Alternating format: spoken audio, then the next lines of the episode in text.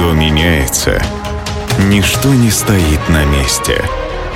Но иногда простая случайность меняет ход истории. Суть события видна только со временем. Эволюция. Изначально сказки – добрый молодцам урок, но сегодня они скорее просто часть поп-культуры, особенно если сказка страшная. Сегодня мы поговорим о том, как средневековые суеверия и черный пиар могут превратить реального человека в страшную сказку. Наш сегодняшний герой – граф Дракула –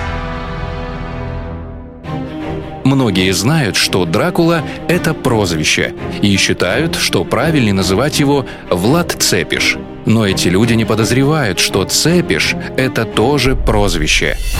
Влад III Басараб получил прозвище Дракул в наследство от отца, который был рыцарем Ордена Дракона.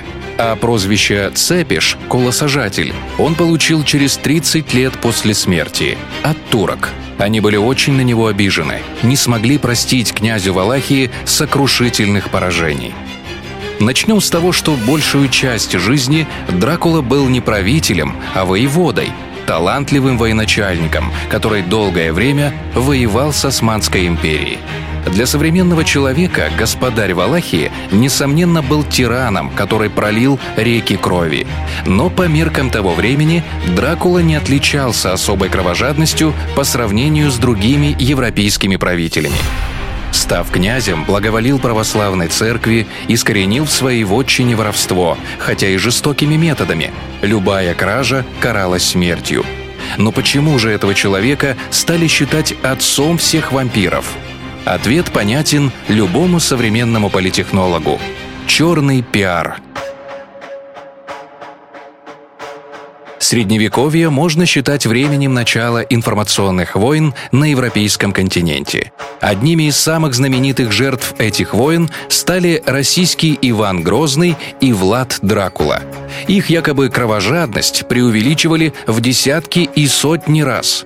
Но если Грозного европейцы боялись просто потому, что ничего толком не знали о далекой Московии, то с Дракулой дела обстояли сложнее. В Европе он был известен, и его политическим противникам пришлось распускать о нем слухи поизощренней. Например, суеверный ужас подданных мог вызвать слух, что Влад перешел из православия в католичество. В православии мирян поощряли хлебом и вином, плотью и кровью Христовой. У католиков же только хлебом. Дальше народ сам выстроил логическую цепочку. Теперь Влад должен был компенсировать этот ущерб, а учитывая, сколько крови он пролил, почему бы ему ее не пить? Так родилась легенда о жестоком правителе, который пьет кровь своих пленников.